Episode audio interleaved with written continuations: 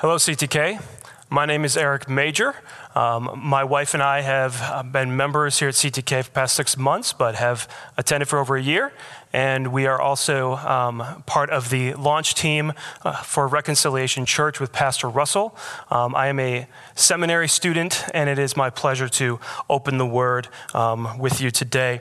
We're continuing today in our series on the Lord's Prayer, and today we're going to be looking at the third petition Give us this day our daily bread. So we're going to read Matthew 6, 5 through 15. Um, feel free to read along on the screen um, or in your Bibles as I read out loud. And when you pray, you must not be like the hypocrites, for they love to stand and pray in the synagogues and at the street corners, that they may be seen by others. Truly I say to you, they have received their reward. But when you pray, go into your room and shut the door and pray to your Father who is in secret, and your Father who sees in secret will reward you. And when you pray, do not heap up empty phrases as the Gentiles do, for they think that they will be heard for their many words. Do not be like them, for your Father knows what you need before you ask Him. Pray then like this Our Father in heaven, hallowed be your name. Your kingdom come, your will be done on earth as it is in heaven. Give us this day our daily bread, and forgive us our debts, as we also have forgiven our debtors. And lead us not into temptation, but deliver us from evil. For if you forgive others their trespasses, your heavenly Father will also forgive you. But if you do not forgive others their trespasses, neither will your Father forgive your trespasses. Let's pray. Father God, we thank you for your word. We thank you for who you are, your love for us. I ask, Lord, as we open up your word today, um, that you would enlighten us, that you would illumine our hearts and minds to understand um, what it is that you are speaking to us through your word today. I ask that you would give me the words, um, give me the understanding to best open up the meaning of this text, and ask, God, that you would be gracious to me if I speak out of line, um, but instead um, bring about your purposes through your word today. We love you. It's in Jesus' name we pray. Amen. So it's interesting that for us, the way that we got to Raleigh um, plays right into this text for us today. So we were living in Michigan um, for a number of years. I was born in Michigan. Um, Heather moved to Michigan um, when she was around 12. And um, we had briefly lived in Alaska when I was doing my undergraduate. That's its own story. Um, but we had ended up coming back, and I started a job in ministry uh, shortly after we got back there. And so as we were as we were living in Michigan. Um, everything seemed to be going pretty well for us. We had no real complaints about needs, uh, but, but those things started to change for us relatively rapidly.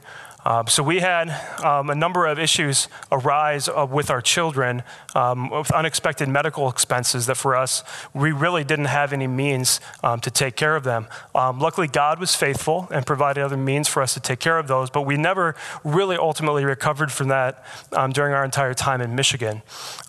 we had most of our needs met. We weren't living on a surplus, but again, we were provided for until it, be- it, became pretty clear for us at, at one point that uh, the job that I was in was not going to work out uh, for long term.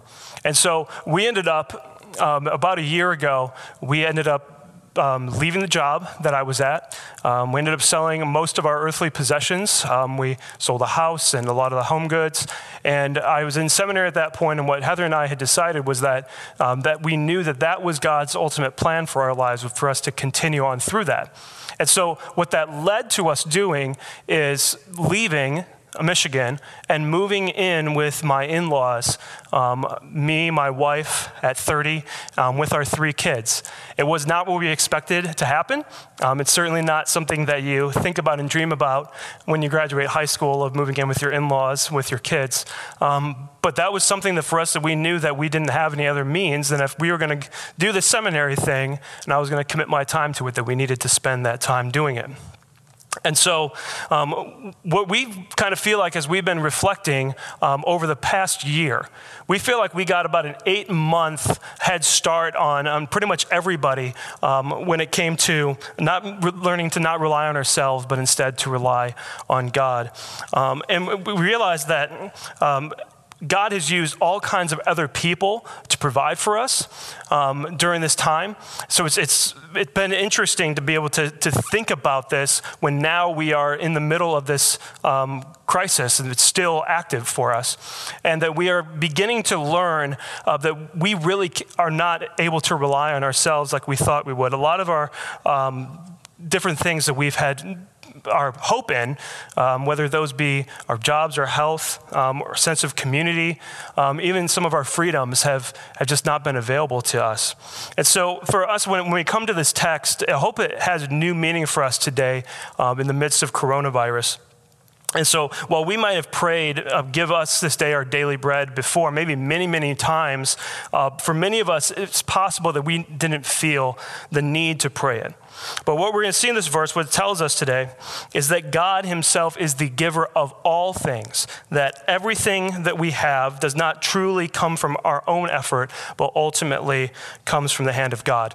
And so, what we're going to do today uh, with this text is we're just going to walk through this text word by word, and I want us to be able to see four different things.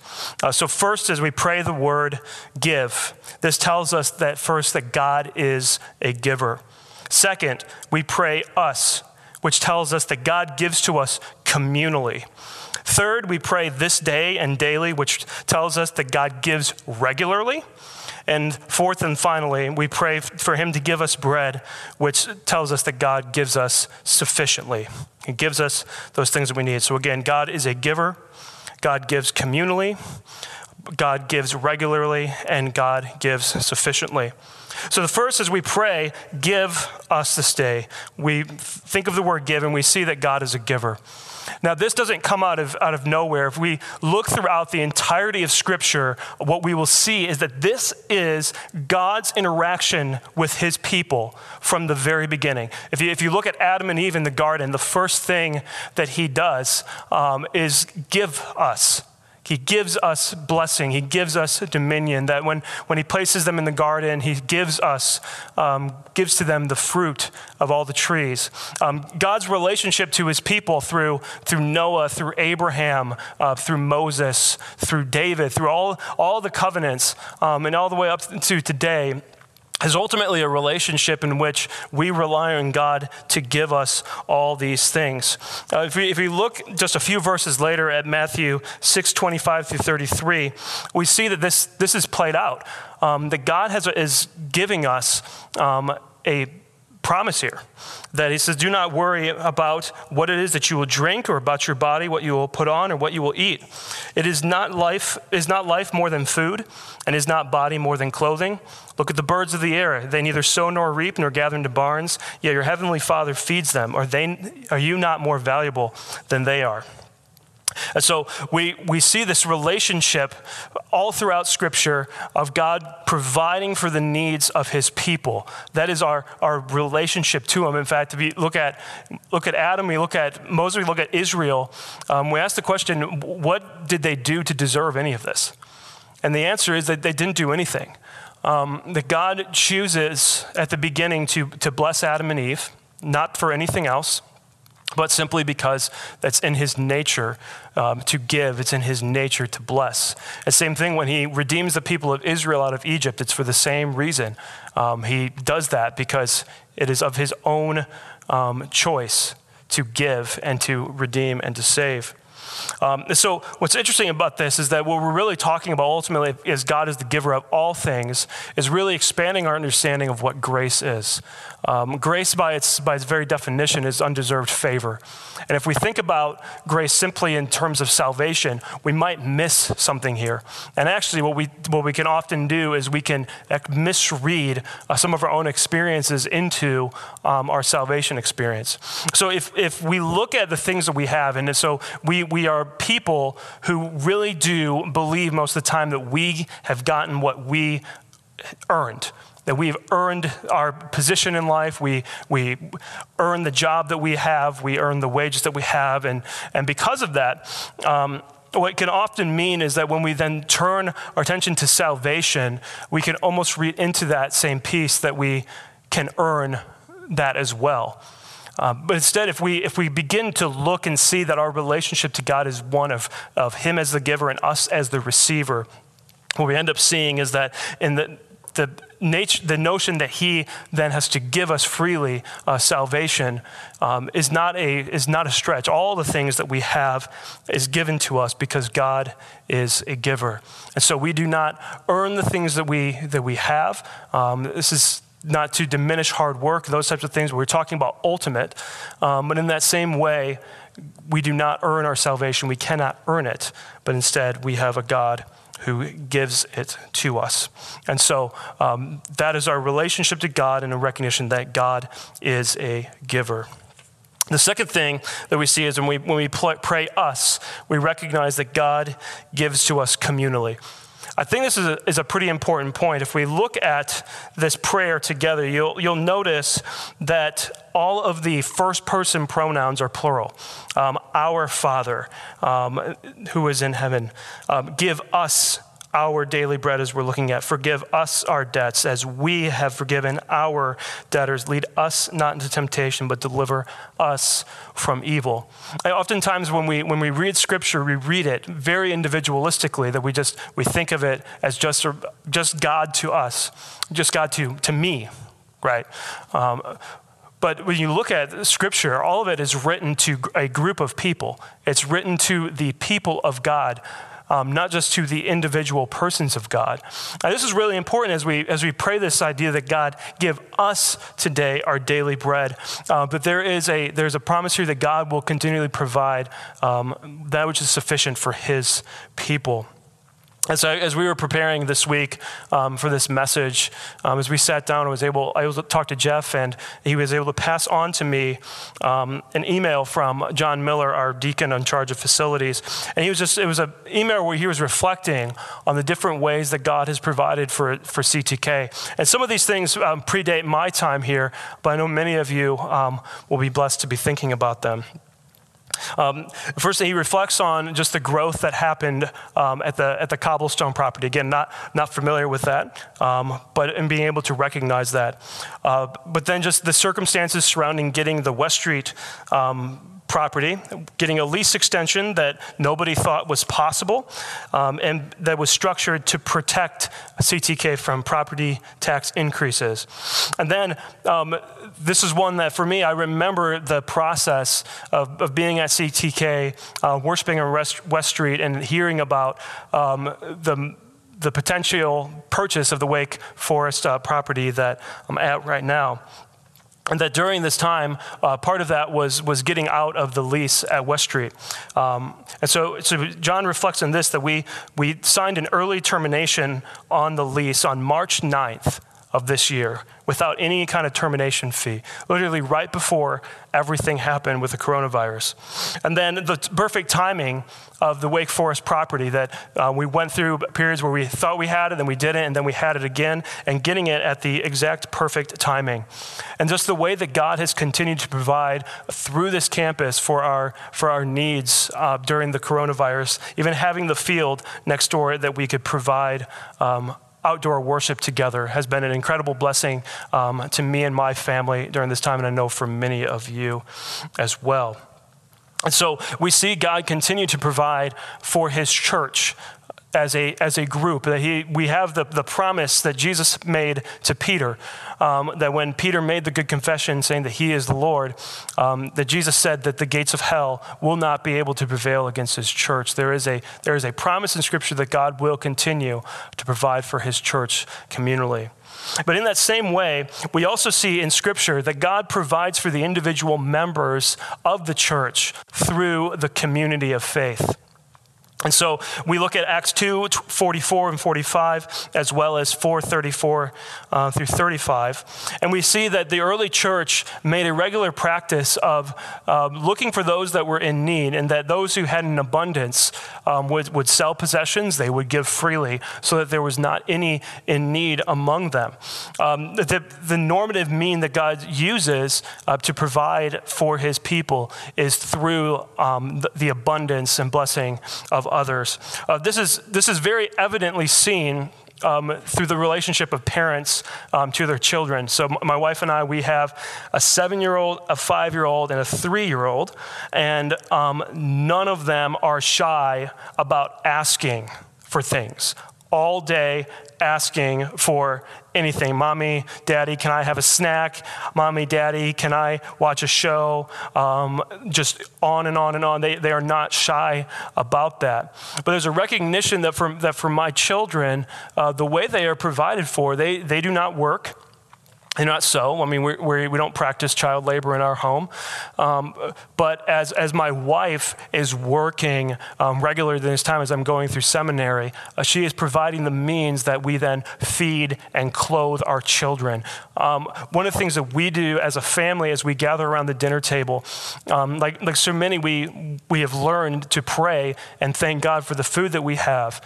Uh, but we've just made a regular habit of just thanking the Lord together as a family for all of his blessings, um, thanking him for uh, their grandparents that have allowed us to stay on the roof, uh, all the different ways that they have continued to, to provide for us, uh, the fact that we have working cars, all these things, just be able to lay those out in front of our children so that they can recognize, and we want them to continue to recognize that all these things that we have, we are to be thankful to God for because He's the one that is providing for them. And so, even though our, our children, they come to us, they come to me as dad um, for, their, for snacks and for breakfast and lunch, um, and that we, we're the ones that provide them shoes and clothes and, and school supplies as we're heading into that season. Um, we want them to be able to see as we recognize that this is simply God providing for our children and only using us as a means. And so, in that same way, when we think about the family of faith, um, this, is, this is where we, we gather together our abundance to be able to provide for the needs. And I know that's another thing that for me just has been blessed as CTK to be able to see that happen um, during COVID. Um, providing for the different needs in our community. Um, and just want to thank you for your guys' generosity um, as you continue to be able to faithfully give um, during this time. And so we are seeing that God not only gives is a giver, but he gives to us communally to provide for both his church and his, his people. The third thing is that God gives regularly. And this we see in, in two phrases in our English text that he's, we say, we pray, give us this day our daily bread. Um, these, these are the only absolute time references for this whole prayer. Um, that sets for us a rhythm about when we should pray this. It seems to be at least daily that God is calling us to enter into prayer with Him. Um, one of the things that we, we recognize with this is that there is not a particular time that we have to schedule to pray to God to ask for needs. It's whenever a, a need arises that our response is to come before Him and ask Him to provide for this need. Uh, we don't have a, a one time and then we um, and then that's it. That's the only opportunity that we have. Uh, but instead we are able to come to him every single day regularly or whenever we have needs. In the same way as, as i think about when i provide for my children forgive me for using that again but it, it, it's helpful.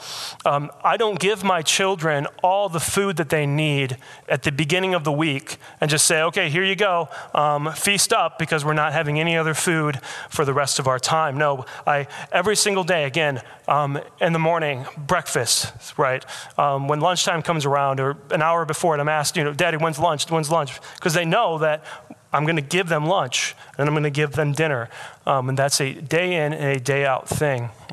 And so God follows the same piece. And when he, we look at, look at him as providing those meals regularly, providing for those needs on a regular basis. It's not just at special times. Um, oftentimes, the way that we treat the Christian life, however, is, is more like a feast and a famine. Um, we have this opportunity to come to God regularly, to feast on his word, um, and just for the regular uh, sustenance of it daily. Um, in, in, Joshua 1:8, we're, we're told to meditate on the law of God uh, day and night. And we uh, oftentimes will spend just Sunday feasting on God's word together, and then we expect for that to kind of take us throughout the rest of the week. This, this isn't the pattern that we have um, laid out for us, but instead, um, the ability to continue to meditate on the Word of God. We have the great benefit of having an actual physical Bible. Um, I, I, don't think that, that most of us are, are starved for that. Um, And that if, if you don't have a physical Bible, I'm sure there's great ways for us to be able to provide that for you. But if we think about a time when, when the scriptures are being written, um, most people did not have a written copy of theirs. They had, they had it written in scrolls, um, they would have been kept in the synagogues, and it would have been widely distributed. But instead, there was, they memorized the word. Um, this was a common practice. This was the regular, normal practice for Jewish children was to memorize it. And so when when God tells Joshua to meditate on the law, um, to meditate on day and night, there was the understanding that he had it hidden in his heart and in his mind, and that he would think on the things of God um, during his, his day, um, when he rises up in the morning and when he lays down at night. And so, in the same way as we're going to see that bread is not just is not just physical needs, but also is our spiritual needs. We recognize that God provides us daily all the things that we need um, for life, both physically and spiritually. And so, uh, as we as we come to the, the last part of this verse, we look at the word bread. And this is often one that we might not see a lot of significance to it, but we want to be able to see that there is much more going on than just simple bread. Now, very obviously, when Jesus says bread, he is talking about physical bread. Um, there, he is asking us to, or telling us to ask our Father who is in heaven for our physical needs on this. He expands this out um, later on in here as um, not just talking about just food, but also drink and clothing, as the, the passage that we read earlier um, in John 6 25. Um, but the daily bread piece of it should naturally stir in us an Old Testament image that's important for us to see and understand. Uh, God provided daily bread for his children when they were in the wilderness. Um, he provided manna, he provided for them six days a week um, with an extra helping on Friday so that they would have enough for the Sabbath. But this daily bread imagery is one of God's provision that the Israelites, when they woke up in the morning, they knew that God was providing for them. And their simple need that all they had to do was go out and gather it, harvest it in, um, so that they would have it. And more than this, if they harvested more than they should have, um, thinking that they would, they would eat some and have some left over the next day, just in case um, God didn't provide, um, we're told that the, that the food would spoil and that this itself was, a, was an act of unbelief on the part of the Israelites who did it because they were not trusting that God would provide for them these daily needs.